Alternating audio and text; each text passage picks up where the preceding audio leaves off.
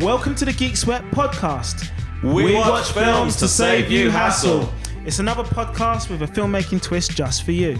I am TJ, and we will be bringing you hot topics in the film industry, inspiration interviews with IMDb listed filmmakers, review sweat on online series as they stream, trailer talk on upcoming feature films, and cult TV perspectives on classic shows worth revisiting. We are the Film and Filmmakers podcast. We're available on 14 different platforms. Uh, one of them's including Spotify, another one including Stitcher, and another one is including Castbox.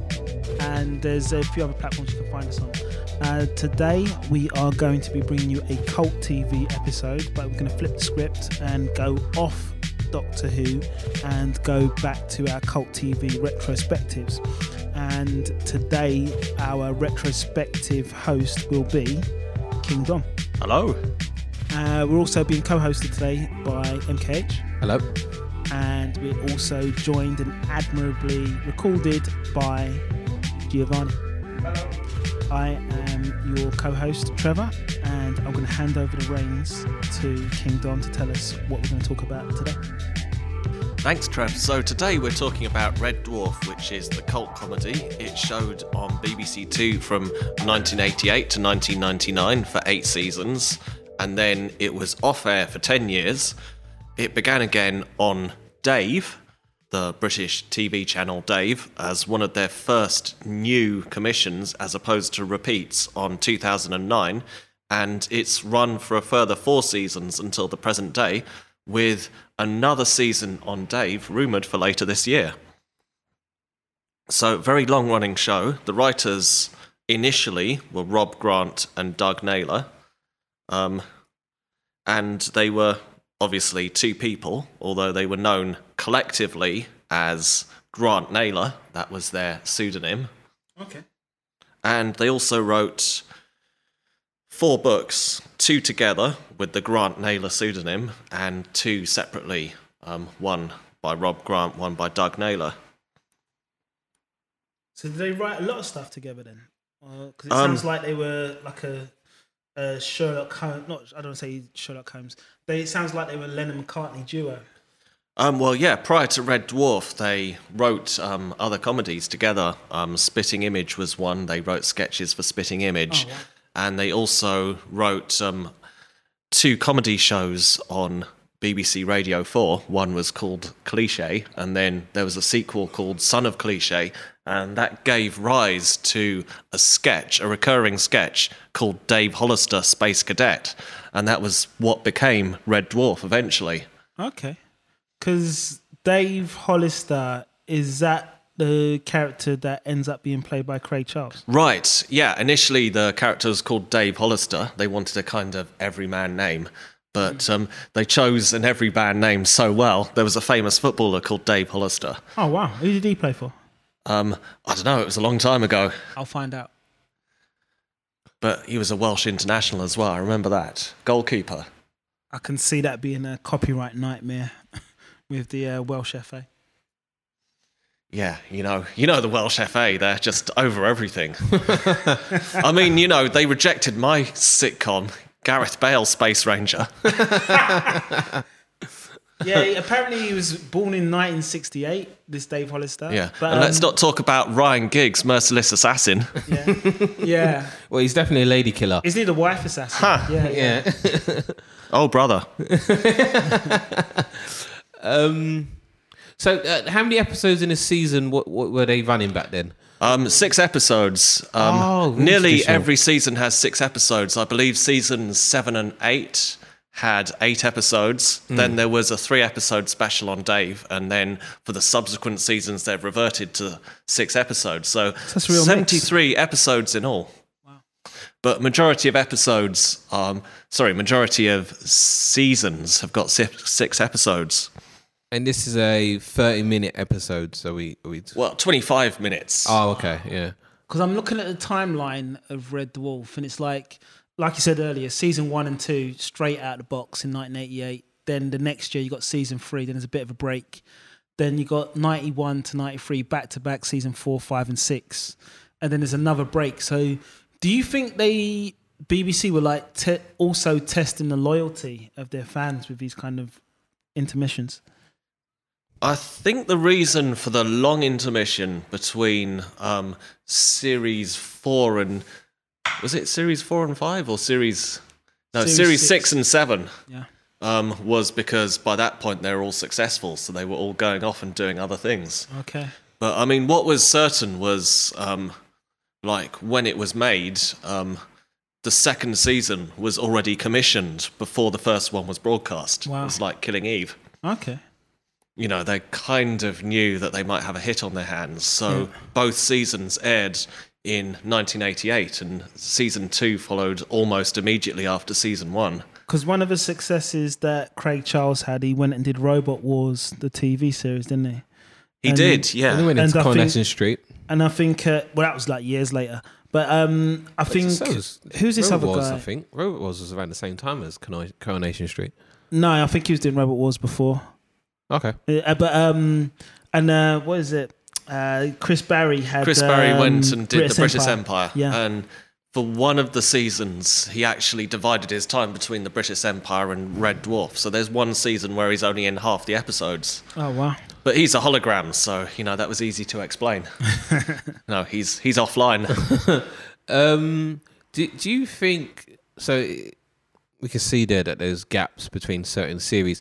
Do, do you think we live now in Britain in in a Americanization of TV shows where we expect back to back to back to back uh, series uh, churning out, as opposed to I, I know from when I used to watch a lot of BBC shows like Bottom and some other ones, they weren't doing back to back series shows. Do you think it, it's uh, America creeping into our, our TV culture that we expect back to back? Possibly. I mean, I think um, Netflix has been a big influence on TV, even like TV like the BBC. Like even Doctor Who has become somewhat Netflixy Yeah, with yeah. its visual look and its season-long story arcs and the whole approach. Yeah. Okay. So yeah, in that respect. But yeah, to get back to um, Red Dwarf, um, it obviously began in 1988, and season seven arrived in 1997. But I would say between about 1990 and 1993, it was absolutely phenomenal. It was probably not probably, it was the BBC's most successful program in terms of worldwide syndication. And it was like a pop culture phenomena as well. You know, the books were number one bestsellers. You know, you would see people walking around wearing t shirts that said Smeghead. and yeah. kids were using that as an insult. Yeah, I definitely And the teachers was. didn't understand what it was about. Yeah, but I mean, I can tell you like um like a personal like experience because um when I was thirteen, um I went on a family holiday to Center Parcs, and it was my family and um the family of um two of my friends from school, Vince and Keith, who were brothers. And at the start of the holiday, Vince lent me his copy of the first Red Dwarf book. Wow. Infinity Welcomes Careful Drivers. And I basically spent the next three days reading that book, you know, just having breaks for you know, bathroom breaks and eating breaks. And Vince, meanwhile, was reading the sequel, Better Than Life. So our families must have thought, oh, wow, you know, that was money well spent to take them to Center Parcs. And we were literally reading the books. I have a question. Yeah. What do you think uh, Red Dwarf did to diversity hires? That's a good question. So I don't know if you know how Craig Charles became involved. No, I don't. So um, the writers, Rob Grant and Doug Naylor, and the producer actually sent the script to Craig Charles, but it wasn't for him to consider the part. He was already known as a, a performance poet and TV personality. And they wanted to ask him, as a black man, if he found the character of the cat racist. so that's how the script found its way to him. Oh wow, that's And quite funny. he replied, no, he didn't think the cat was racist. He thought it was cool. And Yeah, by the yeah. way, can I play Lister? Yeah, yeah, yeah, yeah. Oh, oh So because of that, um, Red Dwarf was at the time one of the few sitcoms to have two black leads out That's of the saying. original what, three leads. What what? That's what I'm trying to say. What else out there had two black male leads in there, especially a sitcom? I can't think of any on top of my head. Yeah, so in a way, it was. Um, I guess you could say it was a pioneering show. Oh, but definitely, It's yeah. like lots of people didn't notice. I mean, I kind of liken it to the Black Mirror episode San Junipero, Hmm. which is like a lesbian romance between a black woman and a quadriplegic woman. Yeah, yeah, and yeah. it's like the most politically correct story ever, but no one Exactly. notices. It's just a great love yeah, story. Yeah, it's just a great. It, it just it just speaks to great storytelling where you're not constantly hit over the head with it. Um, And Red Dwarf, it was just a funny sitcom. yeah, absolutely. Yeah, yeah. um, And the thing is, there's like a Craig Charles. Apparently, before he was on Red Dwarf, he was on a radio play with Steven Berkoff's version of Macbeth as well. Apparently, so Well, he like did. I A, said, he did a few quite things, but he was best known as a performance poet. Yeah. Um, Chris Barrie, who played, um, who plays, because it's still going, Yeah. Rimmer, was best known as an impressionist, Mm. and then, of course, there was Danny John Jules as Cat, who was best known as a dancer. So none of the original three had that much experience as actors. I want Which- to ask you a question though, because going back to the books, would would you say that Red Dwarf, as a new project, started to build the same standing as perhaps like Hitchhiker's Guide to the Galaxy, because that was like famously.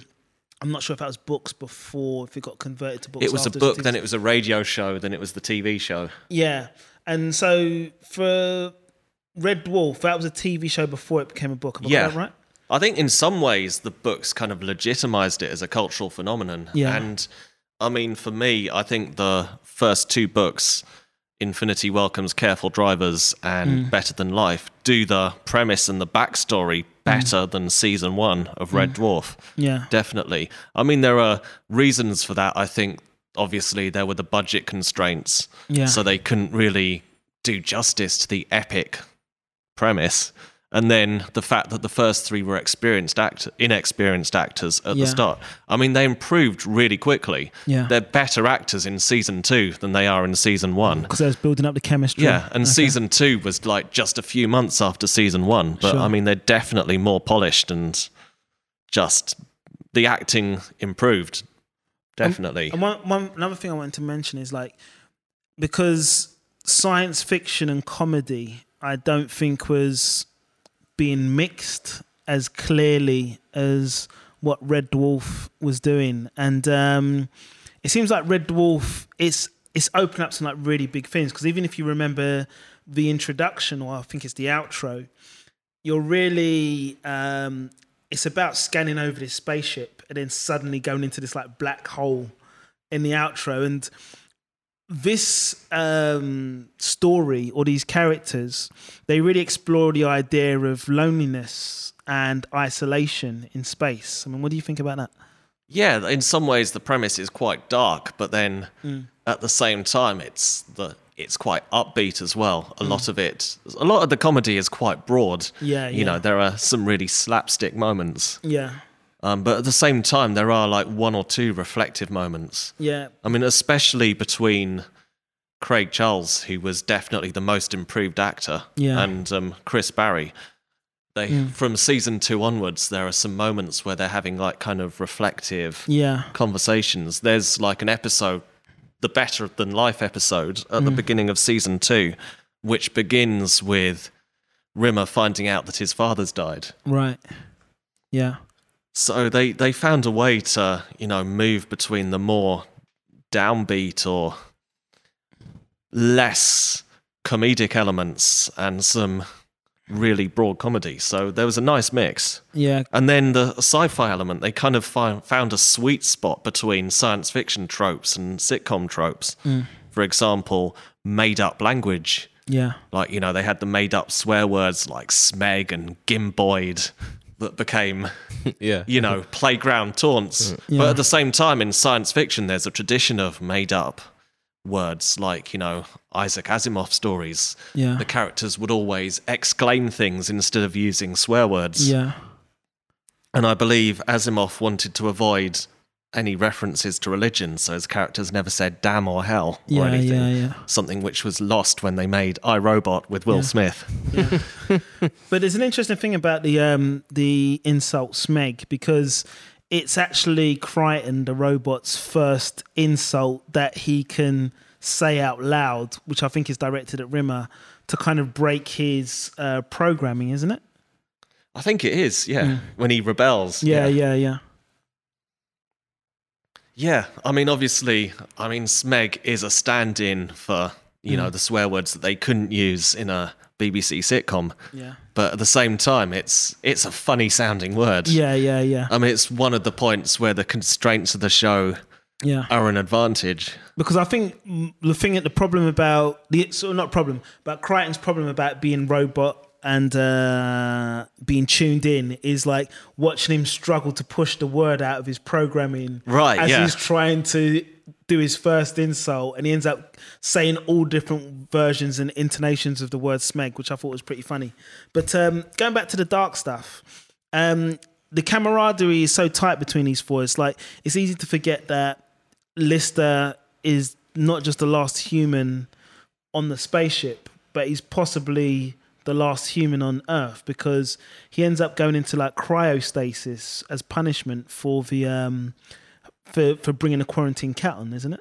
Yeah, so the backstory basically, like you said, um, he's the lowest ranked person on the mining ship, the Red Dwarf. And Rimmer is actually the second lowest ranked person, although he acts like he's the boss, Yeah. which is his curse and his tragedy. Yeah, which is kind of like um, they've kind of picked up on that in um, the IT crowd, haven't they? they? There's that kind of free low-ranking officers, and it's like big behemoth Right, of an yeah. organization. Yeah, I mean, it's a great sitcom trope, but it's also a great sci fi trope. So, yeah, yeah, so that's the premise. And then Lister brings on his cat who's pregnant, and the cat goes in the hold. Yeah. Mm. Lister, Lister is in stasis for three million years. Yeah, yeah. And the rest of the crew is wiped out by this radiation leak. Yeah. And meanwhile, the cat evolves into this life form known Yeah. as the cat. yeah. I mean, the thing is, I think it's a beautiful story when the cat has to explain to list the like the life forms that existed before it and the whole religious concept behind its. Uh, I mean, that's species. brilliant. Have you read the book?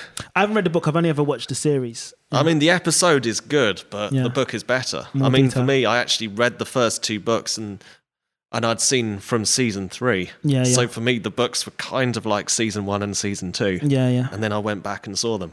So, what would you say is the big difference between the book and the series? Is it does the book like layer in more ground rules, perhaps? It, yeah, I mean, it layers in more ground rules. You get the whole, you get the whole story before they even get to the ship. yeah, yeah, yeah, And obviously, it just feels more epic. Like, Yeah. you know, it describes the six mile long ship in detail. So you don't have to, Imagine, Imagine. yeah, it, so it kind of paints a picture of everything. So, Mm. I mean, I definitely recommend reading the books, especially if you like Yeah, the show. But yeah, I mean, if you like the show, watch it from the beginning, sure. But you can kind of pick it up at any point, you know, from season two, season three. I'll be honest. I've gone into a dark space with Red Dwarf because now I'm starting to think like, what if after the three million years of being in stasis, he's had like a psychotic break, and like this is he's made because the the other characters are technically not real because it's a cat that talks, a hologram, and a robot which has got um, free will, essentially, isn't it? Which is kind of like all anti kind of sci-fi. So you think it could all be in Lister's head? Well, it's been proposed a couple of times because sometimes we've had the kind of um, he's had a couple of episodes where he's realised that he's in a computer game or simulation as well, hasn't he? Yeah, the first one was better than life, and then Yeah. there's another one. I think it's in season seven called Gunmen of the Apocalypse. Yeah, yeah, yeah. So yeah, I mean, maybe. I mean, I think Craig Charles is good at suggesting kind of reflection or melancholy, and Yeah. like then snapping back Yeah, to the yeah, comedy, which is something he's really improved at. Mm. I mean, have you got any fan theories yourself on Red Dwarf? Um, I think the one you just mentioned is possibly the most plausible, but I mean, I don't know if that's what they intended. I mean, I, I don't know if they, the creators, Grant and Naylor really wanted it to be that dark. I don't know. Mm. I mean, I, I think I just like it because it's open to that suggestion as well. Because there's so many episodes that have gone in different directions. You know. Yeah, I mean, I guess you could say the season one episode, the mm. the very first episode of season one, Yeah. Is quite dark Yeah. because Lister wakes up and Holly, the computer, is just saying, "Dave, everyone's dead," Yeah. Yeah. Yeah. Yeah. Yeah. over and over again, Yeah. I mean, the thing is, another. and that's funny. Yeah. that's a joke. Yeah, I mean, because even um, uh, the computer Holly changes gender halfway through the um series, isn't it? Yeah, um, it was um, um, stand-up comedian called Norman Lovett in Mm. seasons one and two, Yeah. and um, it became Hattie Hayridge, who's another stand-up comedian, female stand-up comedian from seasons three to five, and then confusingly it reverted to Norman Lovett. Mm. But the explanation was that um, Holly was in love with this other computer, so he changed his form to look like her. Okay. That's the explanation. Cool. So yeah, um, what else could I say? Just picking up random elements. Um, the character names. Apparently, um, two of the names were based on um, school friends and school bullies that um, Grant and Naylor knew. That's Lister and Rimmer. Although there is an irony that um, Lister, who has really bad personal hygiene, is called after the pioneer of antiseptic medicine. And also, Rimmer is kind of an obviously unfortunate name. Yeah. That's what I was going to say. Like, uh, is he still called Rimmer today? He's still called, the character is called Rimmer. Yeah, so I think it's so funny. But apparently, like, Rimmer was a school bully, I can't make. Oh, oh that's such which an unfortunate funny. name. Rimmer doing the bullying. Innocent times. yeah, exactly. oh boy. And then there's Kryten, who's named after the play The Admirable Crichton by J.M. Barrie, who also wrote Peter Pan. Although I think they might have also had in the back of their mind the writer Michael Crichton, who wrote Westworld. Oh yeah, yeah. So I think Amazing might be, crossover. Yeah. A lot of references there then. Yeah, there are. You know, there are like proper science fiction references. And then the musical theme is by a composer called Howard Goodall, Yeah. who also wrote the theme for Mr. Bean. Yeah, because when you listen to the lyrics of that, it's um, it's very dark. I think it's, it's cold outside. There's no kind of atmosphere. I'm all alone, more or less. Let me Yeah, fly, the- fly away from here. But then it's a really upbeat tune. Yeah, yeah, and I think yeah. Howard disguising Good- it. yeah, right. But I think Howard Goodall was good at writing counterintuitive theme tunes. Yeah. Because you wouldn't necessarily have that song for a science fiction show. Yeah, yeah. And it's like Mr. Bean. You wouldn't necessarily have like a piece of choral music for mm. slapstick comedy. Sure. But it works. Yeah. And also the um like the opening riff, like do do do do do do, Yeah. is a direct quote from the David Bowie song "Loving the Alien." Yeah, but it's also it also makes it sound like a ship being powered up as well before it flies off. I suppose. Well, yeah, there's that as well. But I mean, the David Bowie reference is unmistakable, Yeah, yeah, yeah. and Howard Goodall apparently is a David Bowie fan, Oh, and wow. he even like was involved in curating the David Bowie exhibition at the Victoria and Albert Museum. So yeah, little digression there. So, um, what else haven't we touched on yet? Um, the casting. Um, it's hard to imagine anyone else, but um, at one point they considered Alfred Molina, and um, Oh wow, the guy who played um, Doctor Octopus in yeah, Tobey most Maguire's famously, Spider-Man. among many, many other things, El Cid as well, the TV Yeah. series. Yeah, and Alan Rickman. is he played Alan Rickman? Who's he They going to play? considered Alan Rickman as Rimmer. Oh wow, that would have been crazy. It would have been crazy, and What do you think of that, MKH? Um, it, it, was this was this before Die Hard?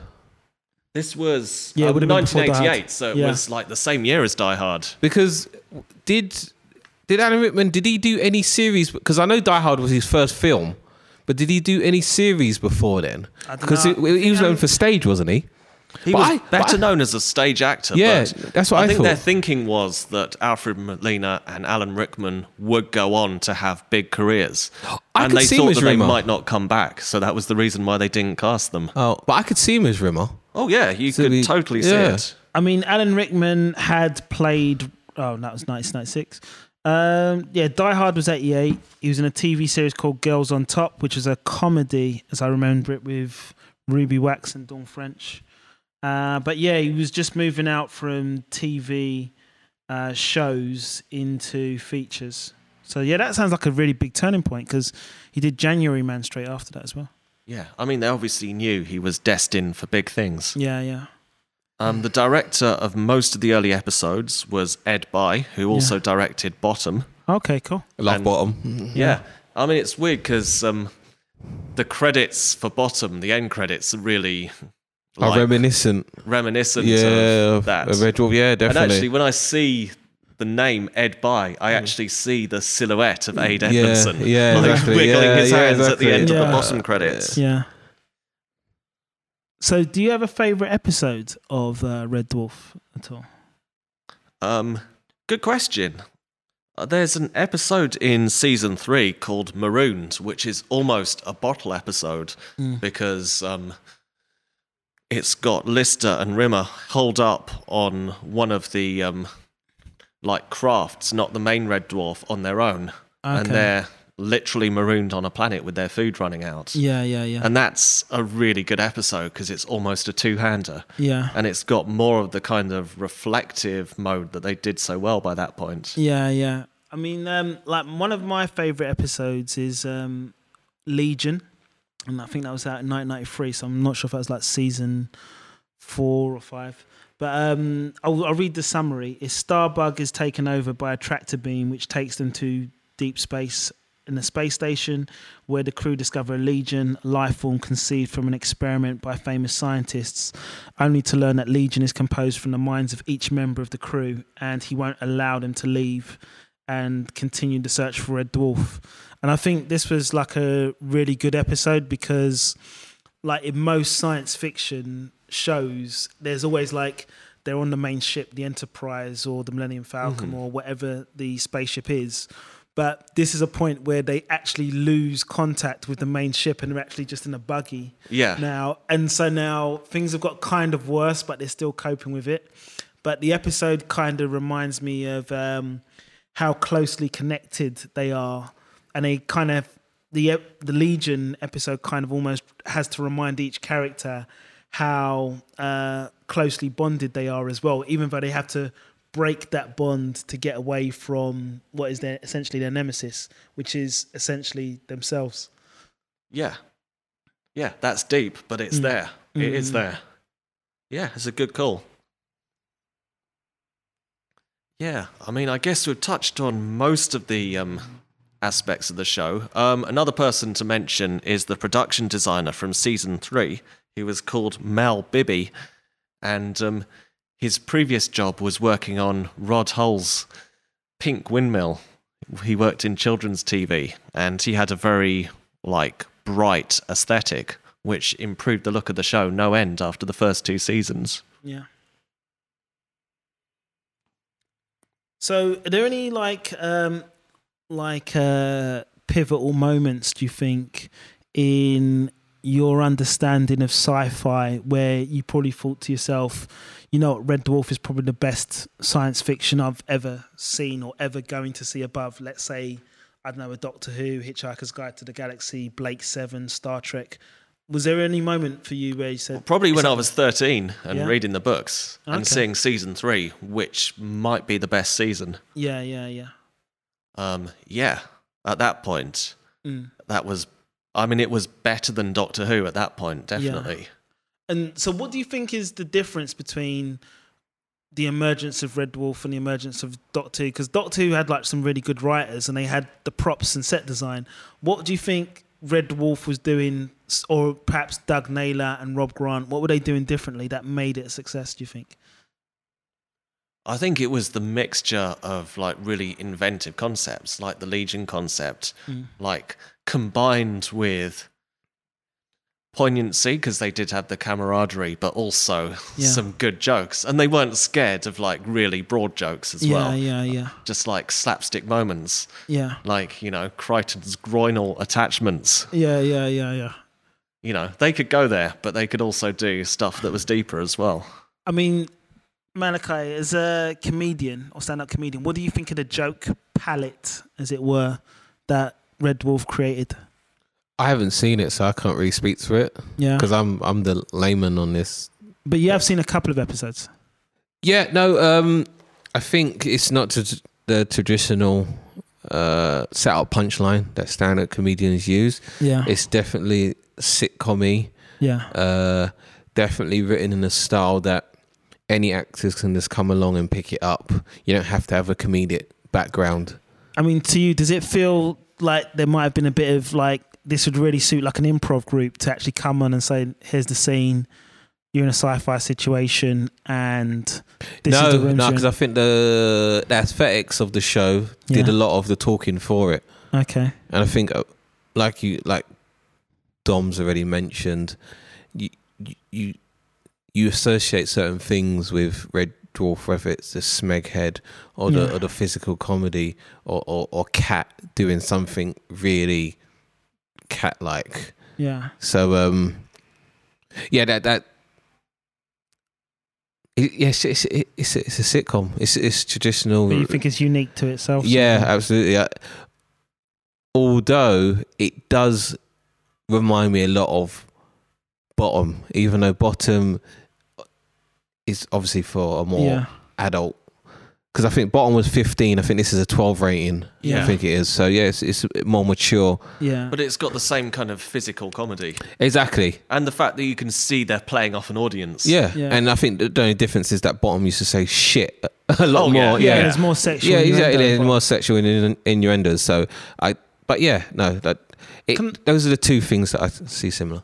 Can I ask you one thing? Because uh, I I'm not sure if you would have remembered this, but there was a time when there was rumors that Johnny Depp was going to do like a film version of Red Dwarf, and I think as you've seen, as we're seeing now, a lot of Amer- a lot of British comedies have been converted to American comedies.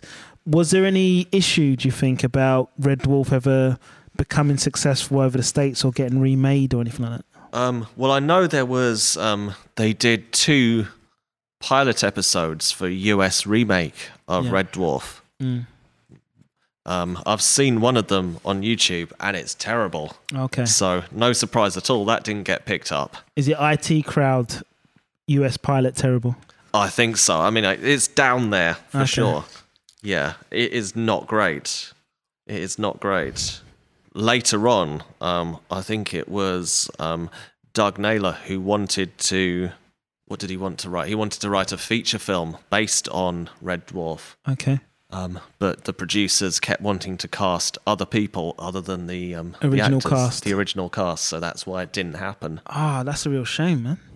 Yeah, Because the thing is, like, looking at Red Dwarf, if you kept the original cast, there seems to be like a lot of room for like super famous cameos, you know? Yeah, I mean, it could be really good. I mean, it might still happen, although Mm. it will have to happen soon because Yeah, they, they are getting a bit old. Yeah. Yeah. they are getting on. I mean, even Kryten looks old. I Yeah. don't know how that's possible under latex, but he does. We're sorry, Kryten. But the, um, okay, so who would you recommend this show to? Who, what type of fan or uh, TV person would be interested in this? well, I think its um, appeal goes beyond traditional science fiction fans, definitely. I mean, it was the most popular show on BBC Two. and then it was practically brought back by like fan power when it was repeated on Dave to the point that Dave decided to make new episodes. Okay. So um sitcom fans, anyone really who enjoys a good comedy. Um what else can I say? Um although some of the latter seasons are not great. So I wouldn't wholeheartedly recommend season 8 or season 9 Okay. or the first episode on Dave, first season on Dave. So the Dave seasons are kind of a bit iffy. The Dave seasons are a bit iffy, um, Okay. especially the first one, Back Yeah. to Earth. Sure. Um, 10, 11, and 12 are slightly better, although I wouldn't recommend them uh, before the original BBC ones. Yeah. I mean, the real sweet spot was episodes 3 to 5, Okay. possibly um, F- season two as well. That's where it started picking up. Yeah. And the first one is good, but it's not as good as those ones that immediately followed. Sure. Okay. So are we landing a plane on this one? Um, we're it landing the Starbug. Oh, landing the Starbug, yeah. Until we can get back onto the Red Dwarf again. But yeah, uh, so MKH, based on um, what Dom's informed us about, do you think this is a series worth invested in or a show worth investing in? Any any show that shares the same director as any episode of Bottom, I'm down for. Okay, cool. I mean, um, listening to what Dom said today, I think I might actually search out episodes, uh, so seasons three to five. So are they on BBC iPlayer now, or would have to go Netflix? They're on Netflix. You can see them on on Netflix. Oh, wow. season the original BBC seasons one to eight. well, Netflix are just showing everything isn't it? Yeah, and then um, obviously you can. I think there's some kind of Dave on demand. You can see the Dave episodes on that Cool. if cool, you cool. want to. Nice. And there are also some cuts, some fan made cuts of the Dave episodes on YouTube as well. Cool, cool. All right. Well, that was Kingdom talking about Red Dwarf. Um, available previously on BBC, now on Netflix. So thank you, Kingdom, for sharing the mic with us today. You are welcome as always. Uh, thank you, MKH, for your insight. I've been thoroughly educated. And uh, thank you again, Giovanni, uh, for helping us get some clean, clear sound in this spacious room. Um, I've been your co host, uh, Trevor, and you've been listening to Geek Sweat. This has been Cult TV, episode number 63. And uh, you- you've been listening- 63. Exactly. Uh, you've been you've been listening to. Oh, just me then. Yeah. Awkward. well, I'll, I'll do my finger clapping. I'm sure a lot of people can pick that up. But the um the Don't do that. oh, this is the third time I've done it already. Um, so we'll be back with um, Doctor Who in episode 68. But if you want to find out more about Geek Sweat online, uh, please follow us or find us through the handle at GWEKSWEAT on Twitter, Instagram, or Facebook. If you do find us on Twitter, you have to do at Geek Sweat with an underscore afterwards. And you can find us on many podcast platforms under Geek Sweat, G W E K S W E A T. That was Cult TV. You've been listening to Geek Sweat. Thank you. Over and out.